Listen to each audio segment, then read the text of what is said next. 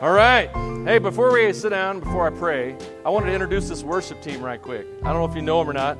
This is Brother Bob. He's on bass. I'm just going to do first names so you don't stalk them because I know they're very attractive. This is Brother Bob. Please don't say his name backwards. This is Riley on uh, vocals. She does all those cool vocal riffs you're hearing. Steve, the guy on the bald headed guy in the back, that's Steve. Jody, also on vocals, all right. Emma over here today, styling us out, doing very well. Frank on the piano. Miss Sally on you, maracas, all right, that's it, all right. John over here is running sound. Another John on slides. And Cade is running the stream this morning. So would you give him a.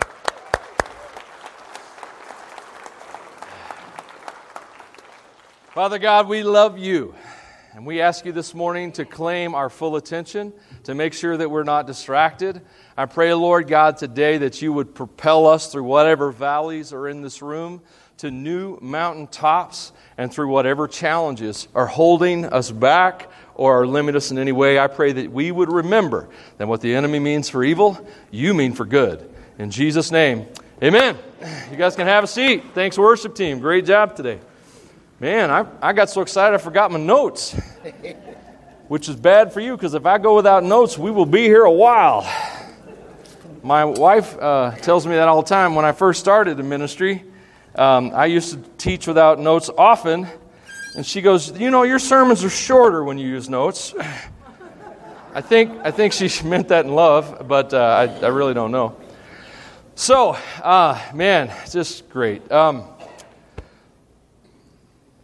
if we were to look at Elijah's life, so we're doing, we're doing this series on Elijah's life, and if we were to look at his life, you know, from the, from the perspective we get of Scripture, I mean, his life was pretty, you know, normal. And then he got a word from the Lord. And then he shared that word from the Lord. And, and so, I don't know if this always happens, but it happens a lot. God shows up, you get a bit of a revelation, and you begin to share it. And this is pretty much what happened to Elijah's life. He got a word from the Lord, he addressed it, and then his life went. Swoop. And he got to walk through this valley. And in that valley, you know, that's like a three and a half year valley. I mean, that, you know, his friends are going, gee, Elijah, why don't you cheer up? he's down the valley. And then all of a sudden, he gets another word from the Lord. And now he, he's propelled to a mountaintop. So he starts here, finds a new low, then he finds a new high. A mountaintop. And he calls down fire from heaven and he demolishes paganism in the nation of Israel. And then we're going to come in today. He's coming off that mountaintop of victory and he gets some uh, bad news. We'll talk about that in just a second. And then he plummets off of that mountaintop into the next valley. And that valley was lower than the first valley. So he went low, went high, new high in his life, lower, low in life. And then from that valley, valley, he climbs, quite literally, to a new mountaintop. And then we're going to tap into the very last moment of his story at the end of this today, where he's uh, taken to not just a new mountaintop, but straight on home. Okay?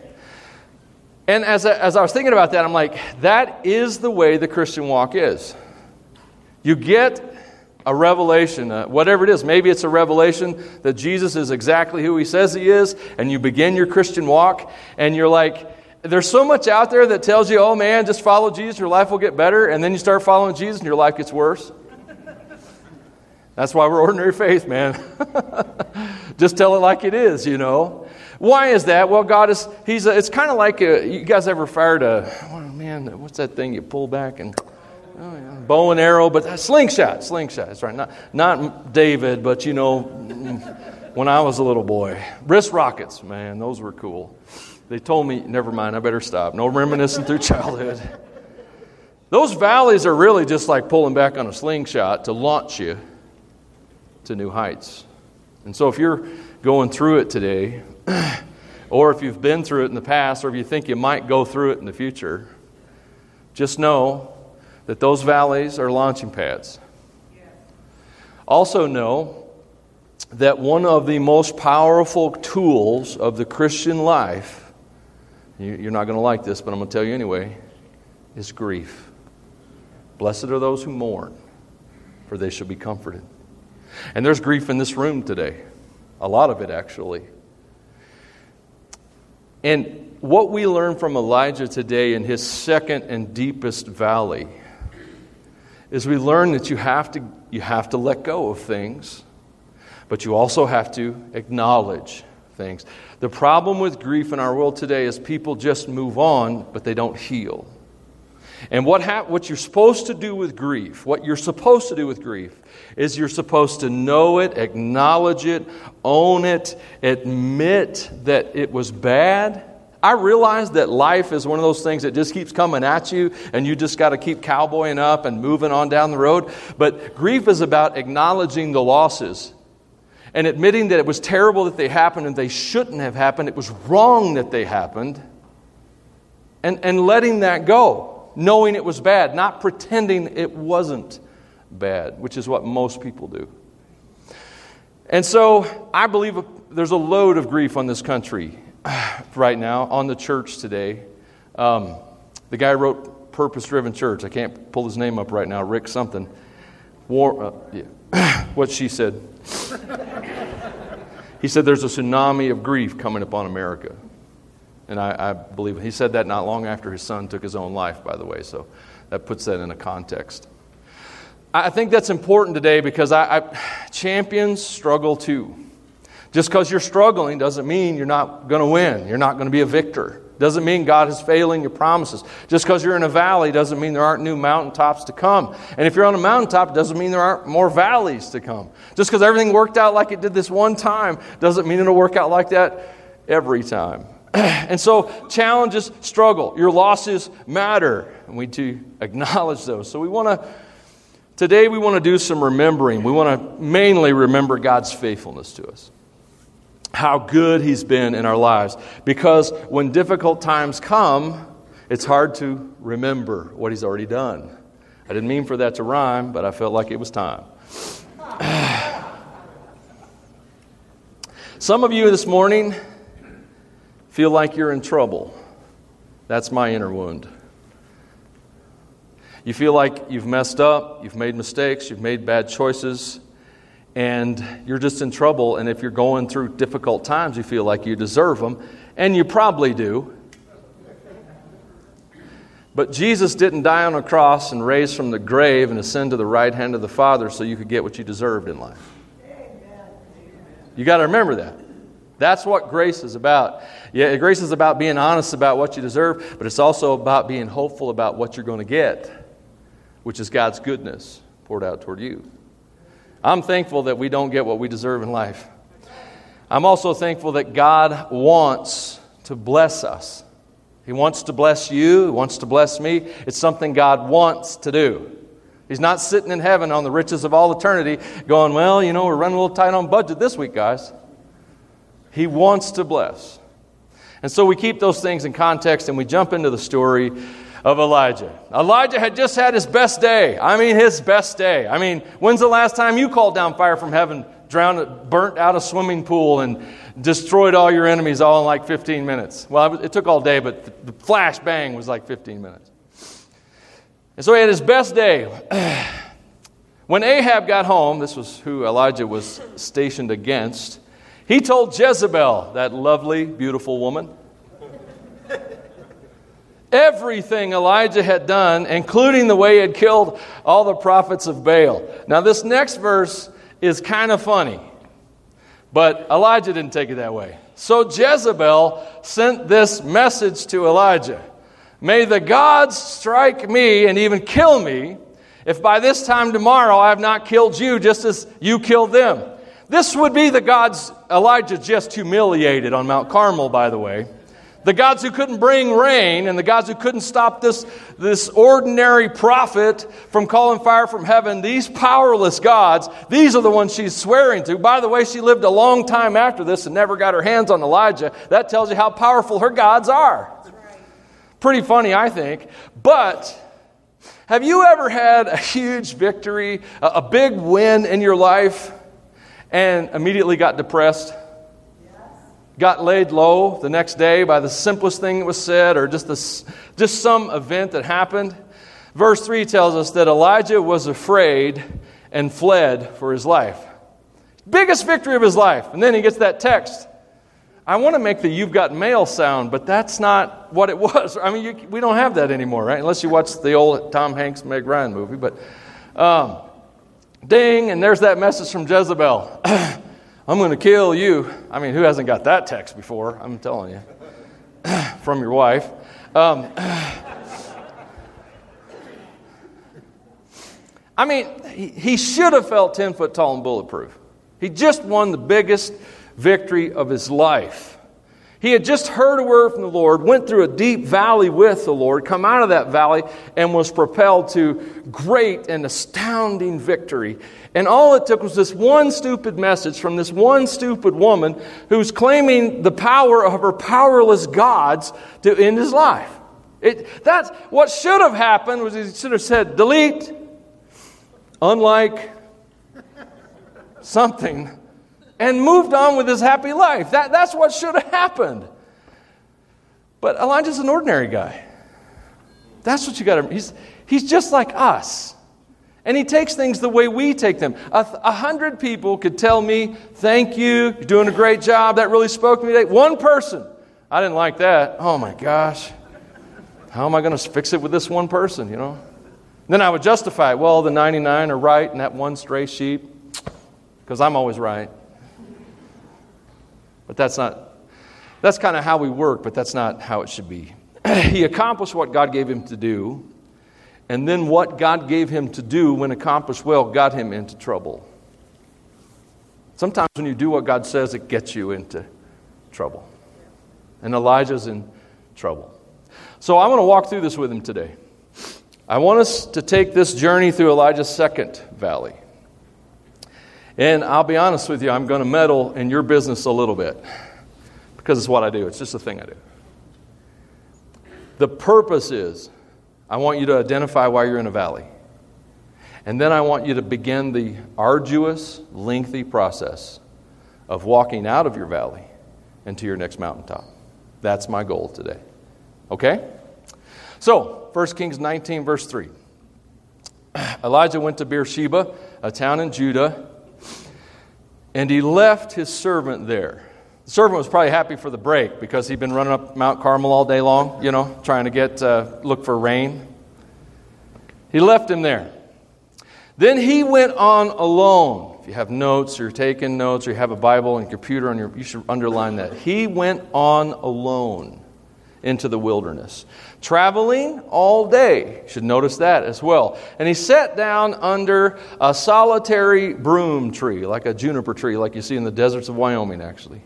And he prayed that he might die. Jezebel wants to kill him, so he wants to lay down and die. That doesn't make any sense, does it? But every one of us can probably identify with the feeling. And so he moves on to verse 6. Verse 3 he says, I've had enough, Lord. He says, Take my life. I'm no better than my ancestors who have already died. Then he laid down and slept under the broom tree. These are the kind of passages I love because they're the kind of passages I can connect with. They're the kind of passages that I'm going, I know how that feels. I've walked that valley. I understand that kind of exhaustion and tiredness and, and just fear and discouragement. And so, this is where we begin with our valley. Because a lot of times we just think, eh, that's a valley, it's like a grave with the ends knocked out, it's never going to end. I, am just, I don't know what to do. So I want to ask some questions here because these are ones that have been helpful to me and I find them in the text. So I, I see some things going on. The first thing I see is that Elijah is a guy who had just spent all day, uh, you know, day before, spent all day fighting the prophets of Baal, out there with them in that big showdown at Mount Carmel. Uh, he called down fire from heaven. He'd got, run up to the mountain. He prayed for however long it took to get seven trips up to Mount Carmel. He chased down Ahab by foot, outran a chariot to get ahead of Ahab. That was his day. It sounds like a busy one, doesn't it? And then after the run in, after the text message from Jezebel, he takes off, runs to Beersheba, drops off his servant, walks out into the desert. That is a lot for one day. So it poses a question for me. If you're going through a valley, are, are you, is it possible that you might actually be tired. Could you be tired? I mean, that was a lot to deal with in that valley.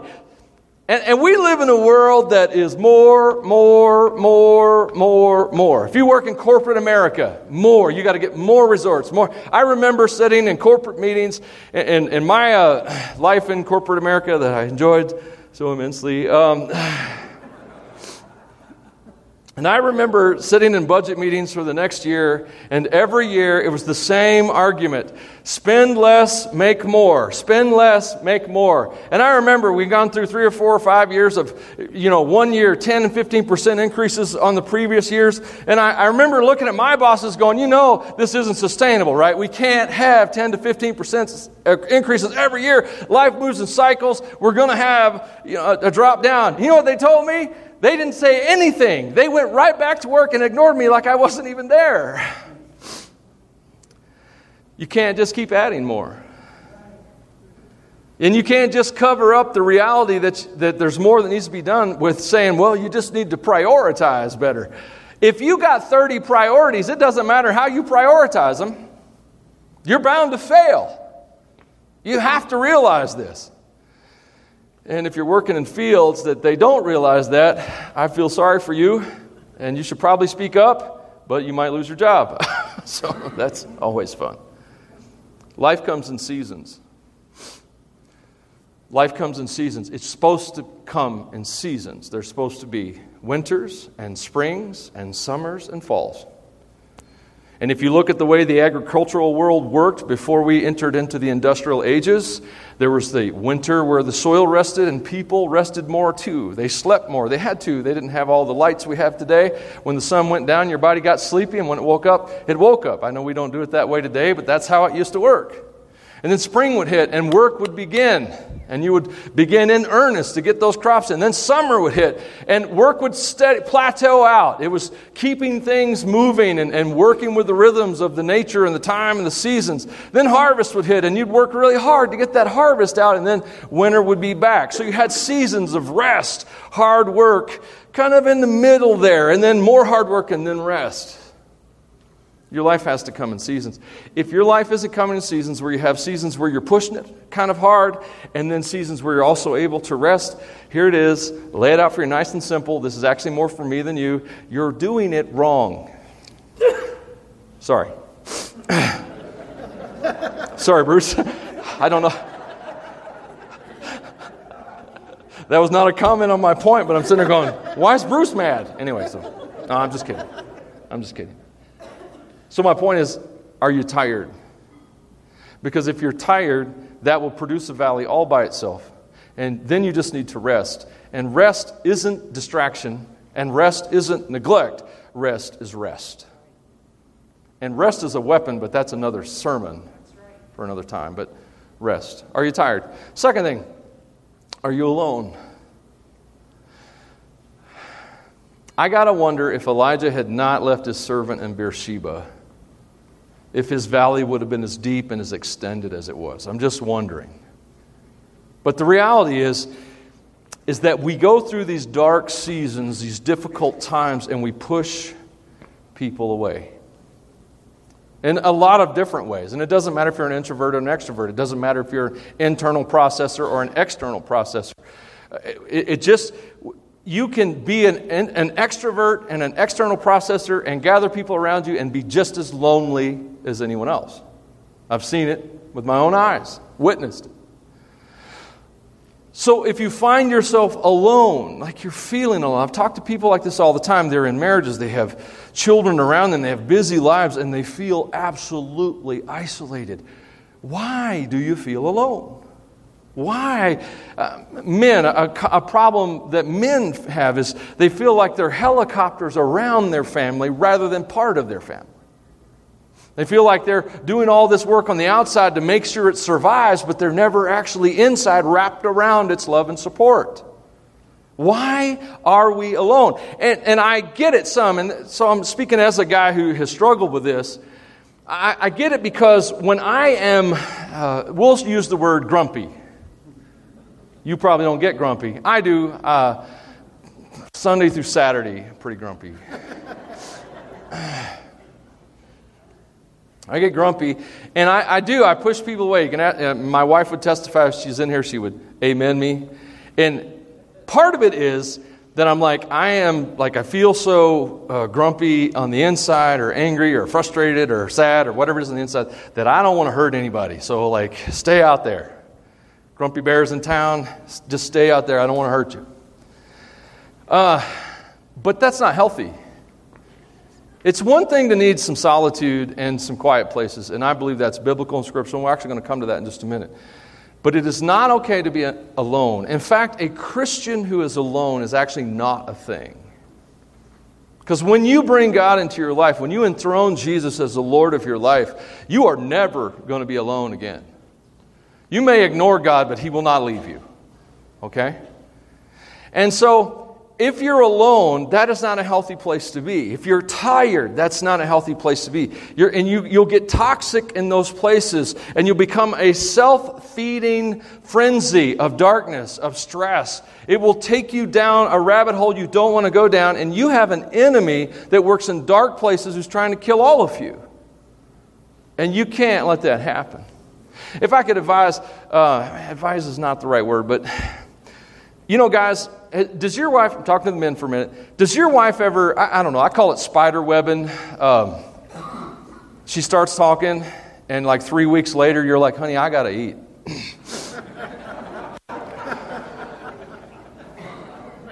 you're like, Michael, it, it's never three weeks, three hours, but not three weeks. Do you know what's going on, guys? I don't know if you know this, but in the Garden of Eden, Eve was dealing with, the, with Satan. And the Bible tells us that Adam was right there with her, and he never said a word. He was in the place of temptation, but he was not part of the conversation. And so, ever, I believe ever since that moment of abandonment, where Adam was there, but he was not there, and I think this is a weakness of men. I hate to be stereotypical, but we men are really good at not being present. We're preoccupied. We're thinking about the future. We're thinking about the past, or we're living in regrets, and we're not in the moment we're in. And so, when your wife starts spider webbing, or she gets manic, or whatever it is, she starts talking. And you're like, oh, dear Lord. Here we go. I do wish Christy was in here so I would get in less trouble because I know what you're going to tell her later. All right? what she's trying to do is one, process her inner world, and two, she needs you to be present until she's stable again. Something's thrown her your wife off balance, and love is waiting, love is patient, love is kind. And it's not in Paul's writing, but I would also say love is presence. So if you guys will hang on, she'll come back to you. You're like, well, I get tired. Oh it's okay. Your wife's worth it. And her knowing that you're there for her is going to be worth way more reward than that nap you could have taken or that golf ball you could have smacked or whatever it is. Ladies, your husbands, since I picked on th- them, let me pick on you, I guess. Or not pick on, but just give you a little lesson. Again, I am dealing a little bit in stereotypes, and not every couple works this way. But, you know, sometimes your man starts stonewalling you. you know what I'm talking about? Like he shuts down. And uh, wh- why does he do that? Well, typically, women, a lot of women, to borrow the stereotype, they work things out uh, externally. They talk it out. They use words, and they like words, lots and lots of words. It's been, it's been said that what men use about 30,000 words and women use about 60. But then a woman would say, Yeah, but we have to repeat everything we say. So there, there is that. They're not wrong, okay? But what we men do is we do wall ourselves off. We tend to isolate ourselves. And that's okay for a little bit. As long as everybody knows what's going on, it's okay. All right? Uh, here's how Chris and I navigated it because for a lot of years of our marriage, uh, every time I would get like I need to, some solitude, some isolation, she would get feeling abandonment, and then the fight would break out, and the worst time ever. I mean, the, the worst versions of us were present, and it would create these, these challenges, these problems, so these arguments, fights. Uh, I don't know if you know what those are, but you know we have them. We had them. We still have them. One of the things that helped us was two things. One was a communication, which all men are very strong at communicating. and it, it, was, we learned it from another pastor or a, a conference we went to. But the guy just taught us listen, when those times come, just say to your wife, We're okay. We're okay. I, I just need a little space to work something out. That's it. It's amazing. That was like a magic bullet in our marriage. I mean, it's just like boom, she understood. Okay, we're okay. He just needs some space. However, you aren't going to believe this, but I've got some toxic behaviors too. And I can go down the rabbit hole and not come out. And so I've got some people in my life who annoyingly come after me. One of them is my wife. Some of them are some people on our leadership team here at Ordinary Faith and some friends in my life. But I'm telling you, I can go down that, that dark place and stay there. So it's nice and cool down here, and nobody's talking to me. Hallelujah, leave me alone. And my wife knows me well enough after 35 years, she knows when to come and get me. Sometimes, ladies, even though he comes out of that hole like a grumpy bear after hibernation, you still have to go get the guy. So, Michael, that didn't help any at all. No, but now at least you know what's going on. and since we're on the family, your children need you to be there for them. They need, you, they need to know that you're not abandoning them, not neglecting them. Sometimes they need to be held, even if they don't want to be. Sometimes they need to figure things out. But the main thing they need is you to be present. Okay? So, are you tired? Well, if you're tired, it's time to get a season of rest. Are, are you alone? Alone is not good. We learned that in Genesis chapter 2. It's not good for man to be alone. Okay? Uh, the next thing is, are you praying? I love how Elijah begun, begins praying in 1 Kings 19. It's, it is a prayer, but it's not praying yet. It's a prayer that says, okay, God, I've, it's over, I'm done, just kill me now. That, that's basically the prayer. And I don't know if you ever prayed that prayer, but that was the kind of prayer Elijah prayed. And, and it's okay for prayer to start there because whatever gets you started praying, get to praying, okay? But that's not actually prayer. Prayer is not dictating to the God of the universe how he should do things. That is not prayer. And that's what we do all the time. And we do it in Jesus' name, like we can really direct the God of the universe, okay? You can't, all right? And you shouldn't even try. But if you'll start praying, even beginning there, we'll begin to work on the main person in this prayer that needs to change, and it ain't God. It's you, and it's me. And so Elijah begins telling God what God should do, how God should deal with this mess that he's going through. And so I'm not saying that prayer was worthless, but it is a place to pray.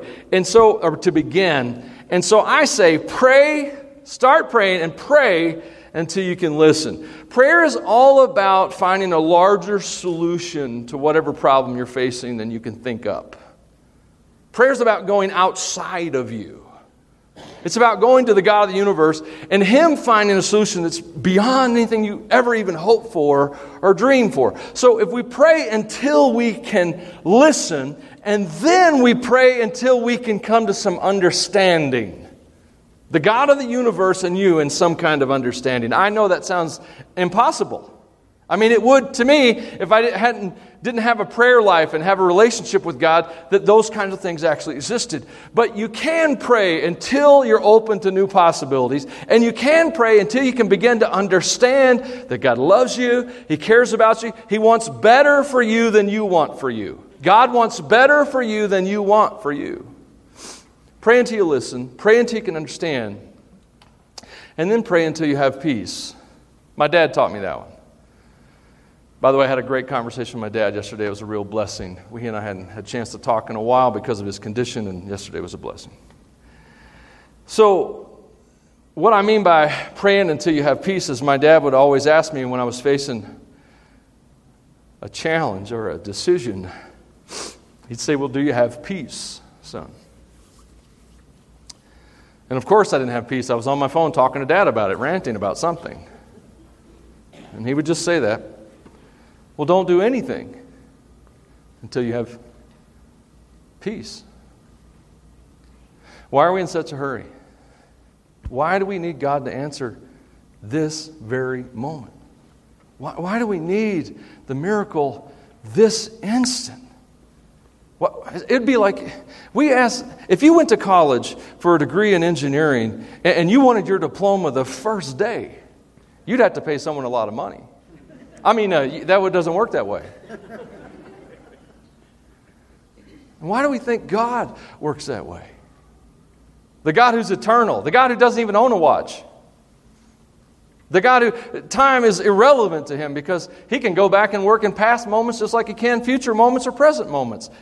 So, why are we worried? Uh, why do we put these constraints on God? So, pray until you can listen, pray until you understand, and pray until you have peace the peace that doesn't make sense. And then the last question to ask yourself are you tired? Are you alone? Are you praying? And the last one, and this is so critical where is your hope? And we, as American Christians, all the Christians of the Western world, need to answer this question right now, at this point in history, a time when I believe, I've recently come to believe, that God is moving in a way similar to how He moved when Jesus walked the earth, similar to how He moved when uh, the nation of Israel walked out of Egypt. God is connected with our time period in a very significant way right now. And so, in that season, where is your hope? Because I'm, you know, I, I, do follow the Facebook feed. I hear the things that people are saying about the world we live in and their concerns about our political realities, our financial realities, and all these kinds of things. And what I'm hearing is people are putting hope in what might be, what they want to be, rather than in God Himself. So the Bible says in Psalms chapter 42, verse 5, Why am I discouraged? We need to write this verse down. We need to memorize it. We need to pray it every time we get in a hole about the situation in our world, cities, communities, whatever. Why am I discouraged? Why is my heart so sad? I have an answer. I have a solution. I know the way out of this sadness and depression. I'll put my hope in God. I will praise God again, my Savior and my God.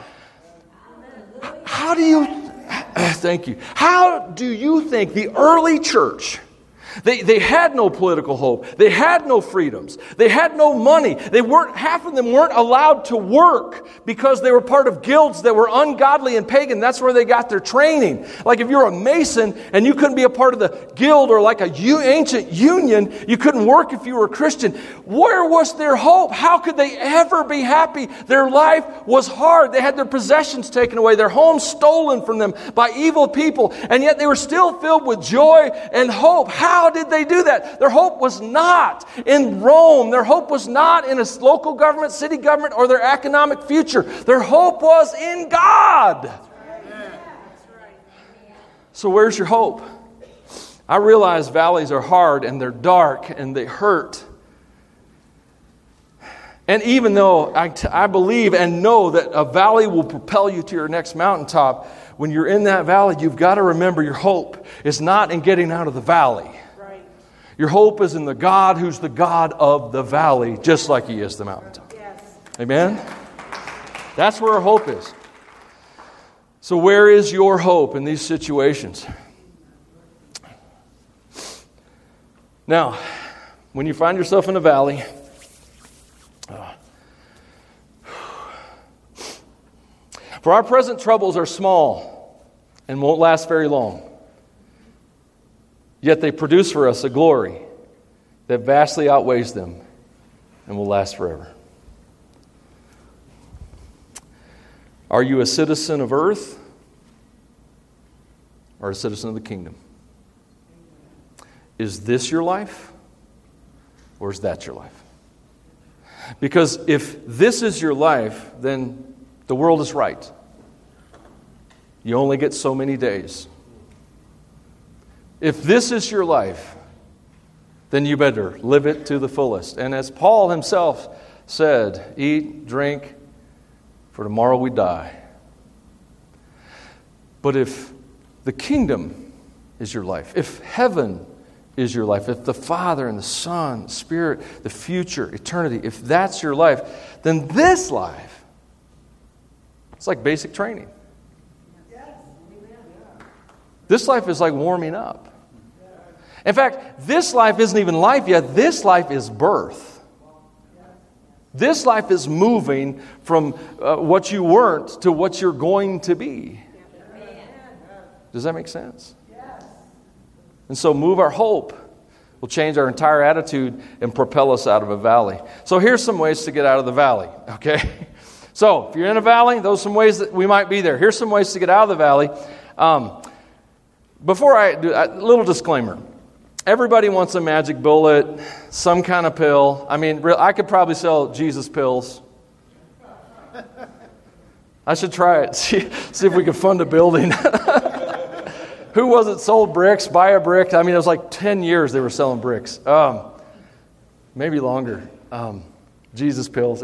Everybody wants that fast solution. Even doctors today, as they treat people, they, they look for drug solutions because people don't want to entertain longer term foundational solutions. So everybody likes that. So, but here's what I need you to know there's no magic pill out of the valley, there's no elevator out of the valley. There, there's no trains running through the valley, no, no, no buses, nothing. I mean, you're going to walk out of the valley and it will be slow and tedious, and one day you'll look back and realize you came farther than you realized. That's how valleys work, all right? Of course, there's those slingshot moments, but still. So that's the disclaimer. 1 Kings 19:7. Back in the story, Elijah's laying all around in his valley. Oh, I just want to die. Everything is awful. I had this amazing victory, and someone sent me a nasty text. Oh, my goodness. I just wanted to be over. So God sends an angel. you know God's good, right? The story of Elijah really nails down the goodness of God for me. So in verse uh, 7, the angel of the Lord came again, touched him. Get up and eat some more. On the, or the journey ahead of you will be too much for you. So he got up and he ate and drank, and the food he gave him then the food gave him enough strength to travel for 40 days and 40 nights to Mount Sinai to the mountain of God. So, there's a path out of the valley. And this, it's funny because that first valley was deep. I think the second valley was deeper, but he got through it way faster. And, and so the angel shows up and he tells Elijah to eat something. and, and we already know he took a nap. So, lunch and a nap. That's what I'm hearing. Do you know what the first lesson I learned in kindergarten was? Do you remember kindergarten? Do you remember being able to take a snapping mat out in public and it was totally acceptable? Do you remember that? Do you realize how much better life would be today if we all had a nap, napping backpack we carried everywhere? I mean, and like from two to four every day, it was just nap time every day. Wouldn't that be amazing? Because you could like go to work and go, well, you know, this morning's terrible, but nap time's coming it's a nap coming.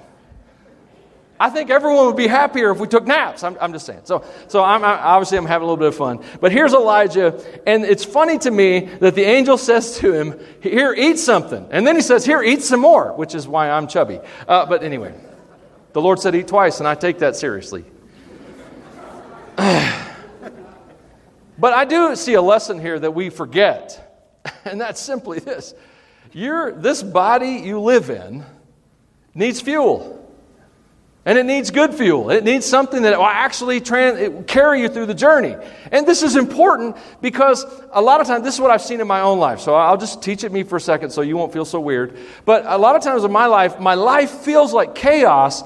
And I just want to eat something because what I really need is peace. And so I'll just grab some chaos to eat, thinking it'll give me peace. I mean, I love pizza, but it hates me at this point. It, we were fine in my 20s. In my 50s, pizza hates me. I don't know what's wrong. You can't consume chaos, though, and find rest. And this mind that lives in a body is dependent upon this body to fuel it. So, one of the things you can do to get out of the valley uh, is, uh, is fuel your body and take a nap. And I'm not even kidding. This is right in the text. Hey, are you tired? Maybe, maybe you need to fuel up or nap out, whatever it is you want to call it. You know, Paul wrote in Ephesians, he wrote to the believers there, he says, Awaken out of your spiritual slumber. Wake up. And I kind of wonder if one of the reasons that people have a hard time waking up today is because they never truly rest. They're just too weak, not just physically, but emotionally and spiritually. They're just drained and they keep getting more drained and they never fuel up. So, fuel your body, it carries your brain. Then he came to a cave, and where he spent the night. But the Lord said, What are you doing here, Elijah? God did not know why Elijah was there. Is that not hilarious? That's pretty funny. Why, why are you here? Here's Elijah's answer. Second point. First, first way out, fuel your body. Second point. Elijah replied, I have zealously served the Lord God Almighty. And that's true. That's good. No, nothing wrong with what he just says there. But look where he comes in with that hammer, that hammer, mic drop at the end. I've served the Lord. But the people of Israel have broken their covenant with you, torn down your altars, killed every one of your prophets. I'm the only one left. And now they're saying they want to kill me too. Second way out of the valley is to get past the stuff that you believe that ain't true, to borrow Mark Twain's expression. Elijah believed he was the only one left, which is even in the text not true. Because in verse chapter 17 of 1 Kings, we meet Obadiah, and Obadiah had hidden the prophets of the Lord to protect them, hundreds of them. Obadiah himself was a faithful man on the king's council, and he knew Elijah. And here Elijah is in such a hole mentally that he's thinking, I'm the only one. And we can identify, can't we? I'm the only one. I'm the only one who's lived what I've lived, gone through what I've gone through, who feels like I feel, who suffers like I suffer, who's in the marriage I'm in, who has the kids that I have, who has the job that I have. I'm the only one. No one can understand what's going on. And that's a lie. That's a lie. It's not true. You're not the only one. You're not by yourself. You couldn't be alone if you tried. The day you put Christ on the throne in your life, you, he said, I'll never leave you nor forsake you. He doesn't really care what you do, he's going to stick with you. Be careful where you take him, but that's another sermon for another time. So many of the things that we're angriest about in our lives are things that we're wrong about. And so let us learn to learn the truth. I'll never get this. That's not true.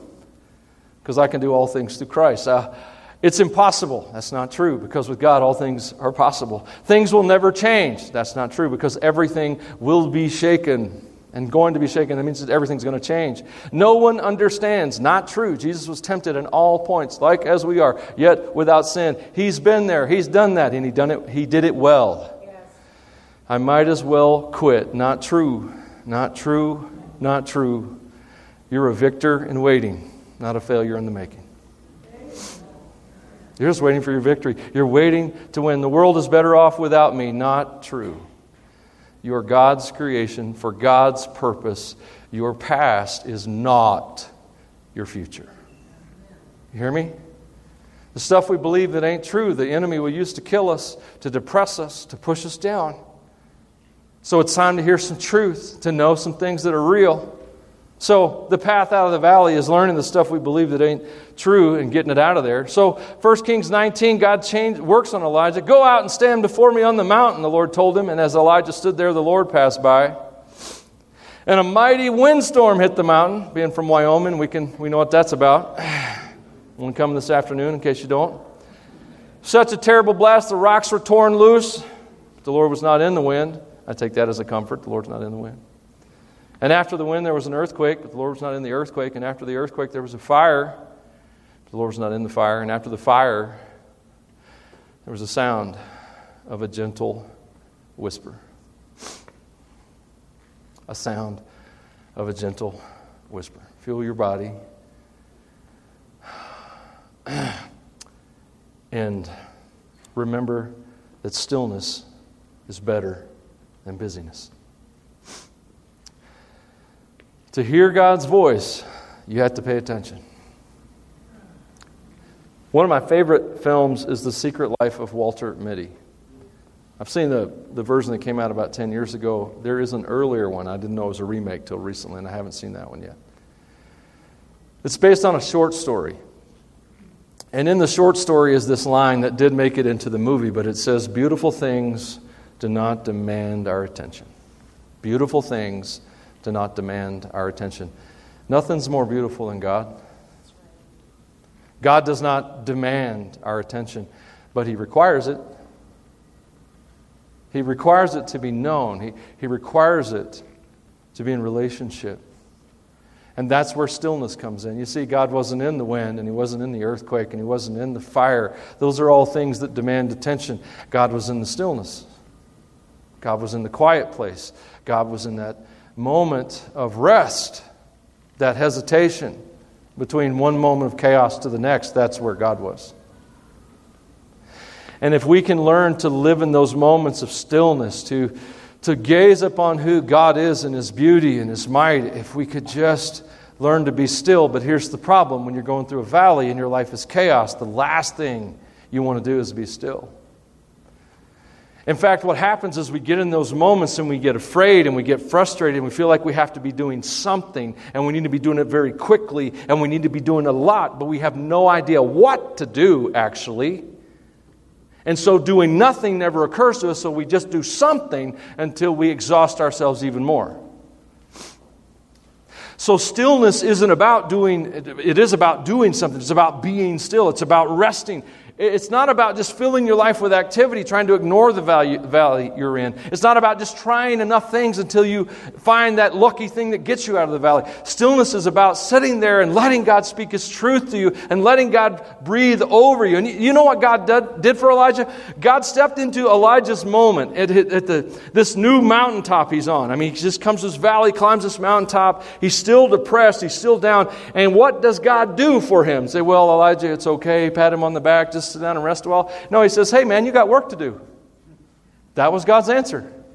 I got some stuff for you to do. I got some people I want you to anoint as king. I want you to go find Elisha, and I want you to get him ready to take your spot and I want you to do some things for me. And what is that? What was God doing? When God gives you orders, when God gives you word, He is inspiring you. That's what inspiration is. That's the Holy Spirit's work to inspire. So He's giving Elijah this inspiration to carry on. And here's the thing you in this room right now, this moment, whatever valley you're in, you have purpose.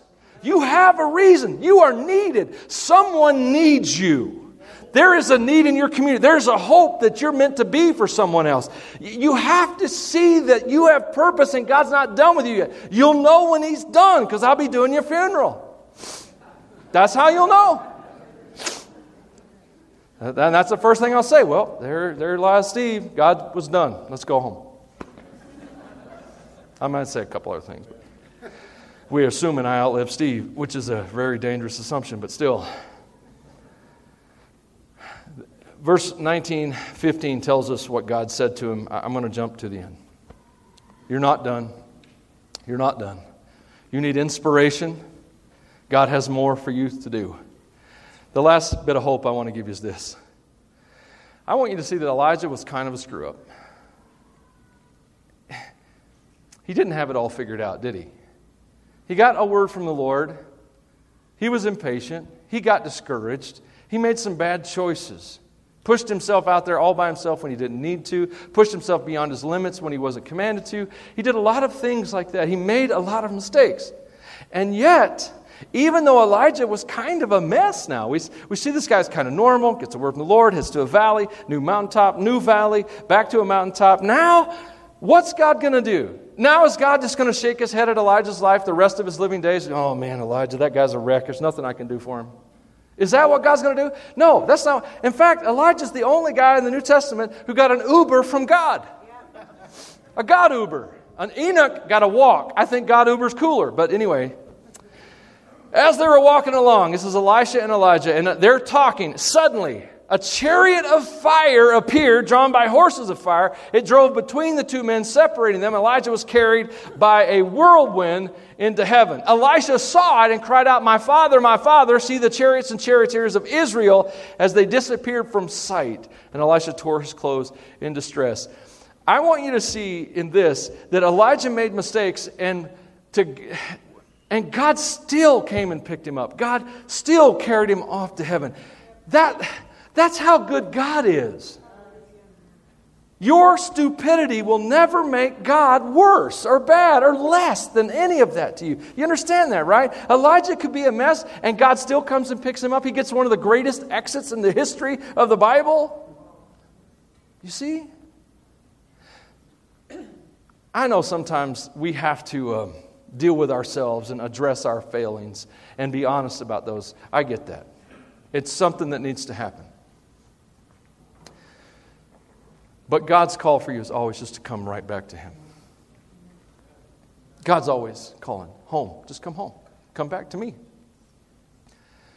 It's not that He doesn't care that you failed, it's that He paid for the failure. That it's covered in the blood of Jesus. You get that, right? I'm, I'm begging you to get that. To stop wasting your life in regret. Stop walking the shadows of a valley when the sun has dawned on that valley. Stop beating yourself up in a place of lowness and inadequacy and insecurity and start to rise up into God's purpose for your life. Because all those failures that you're adding up and tallying up on your sheet, God is turning into a work of art. They're not failures to God, they're just pieces of your masterpiece. That's what they are. Because everything the enemy means for evil and every stupid thing you've ever done to add to whatever he did that was evil, God is working into something that's good and beautiful and the masterpiece that is your life. You can trust Him.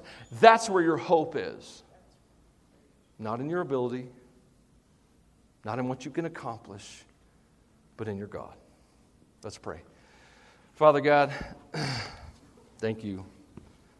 Gone a little long today. I pray, dear God, that you would give this body hope. I pray that you would remove that cloud of defeat and insecurity and fear. I pray that you would cut the, bound, the, bind, the bonds that hold people back, often sins that we hold dear. And I pray, Lord God, that you would draw us close to you. And I pray that there would be hope. And I pray you would give it to every person in this room. In Jesus' name. We're going to sing. I'm going to be over here, and I'd love to pray for you if I can help with that today. Pastor Steve.